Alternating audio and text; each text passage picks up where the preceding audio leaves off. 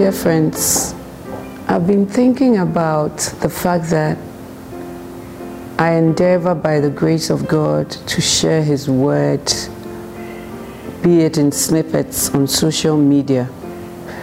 But I believe the Holy Ghost asked me a question as to where all the people who, if you like, follow, like, comment, all those people, if God were to call them today, where will they spend eternity? And if they were even to continue living, how would they find light in this dark world to continue living? How will they know that there's a God who sent his son to die for them?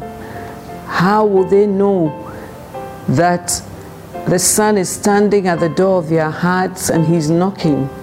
How will they know that life can be meaningful, that they can have hope for this life and in the life hereafter? How will they know that is meeting Jesus that has impacted my life and that of my entire family and has brought me this far and given me hope for eternity? How will they ever know? So, based on this revelation, I believe from the Holy Spirit, I decided to come back and reach out to you and give you an opportunity to give your life to Jesus Christ. You see, the Bible says in the book of John, chapter 7, verses 37 and 38, that in the last day, that great day of the feast, Jesus stood up and cried that anyone that is thirsty should come to him. It was the last day. Beloved, last days are very prominent in everybody's lives. The last day of school, last day of examinations, last day of staying with your parents, and first day of moving into your house with your husband, last day of people's lives where they really say what should be done in their lives. Last days have always been important. So on this last day, Jesus stood up and cried. He stood up for attention. He stood up so that the crowd will have his attention. He stood up so that he would have the ears of the crowd. And when he stood up, he didn't say just softly. The Bible says he cried. Today, Jesus is crying out to you.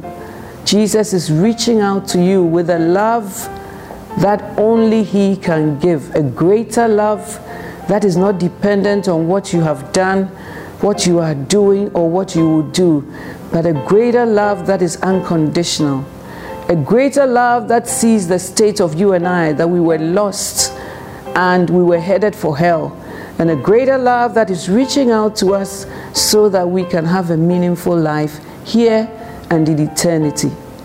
Beloved, personally, what I have found very fulfilling is serving God and knowing Jesus above everything else.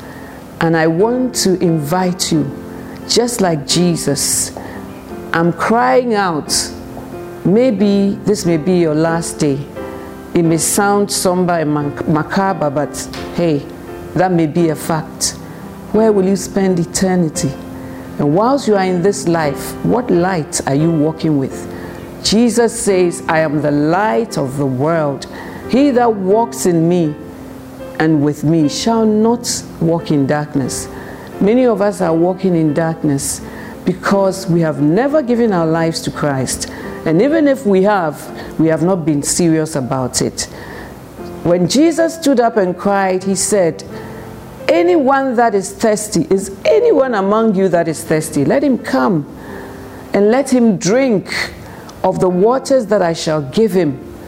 And those waters shall in turn be like rivers of living water in the belly of the person and give life to others.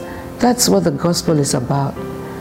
We seek to um, quench our thirst with different things with sex, with money, with relationships until we find out that relationships don't necessarily fulfill us, with friendships, with so many things, with academic uh, pursuits, with degrees that are more than the thermometer, but we come down to the fact that none of these can satisfy. Not even the man who loves you the most can satisfy. Not even the woman who loves you the most can satisfy. You will always be thirsty again. But when you come to Jesus, He gives you that living water. That in spite of life's challenges, He comes to live in you and I, and He becomes the greater one. He puts us over, and also He goes ahead of us to prepare a place for us. When you become a child of God, it means that Jesus becomes the Lord of your life. I just want to reach out to you at this moment, and I want to invite you to give your lives to Jesus Christ, to open your heart and say with me, Lord Jesus, at this moment, I come to you just as I am. Lord, I recognize that I'm a sinner, and I ask you to cleanse me from all sin I ask you to come into my life and be the Lord and the master of my life. And thank you that by this prayer, albeit simple, I'm born again and I'm a child of God. Thank you for coming to die on the cross so that my sins will be forgiven. And thank you for rising from the dead. You are the only one who has, so that I can have victory over death. And thank you that I have eternal life, which starts from now because of this prayer. Beloved, I cannot guarantee any moment from now. I cannot even guarantee tomorrow. But I can guarantee that when Jesus comes into your life, he makes a difference and he guarantees a place for you in heaven. Give your life to Jesus. It's a great thing to serve the Lord. God bless you.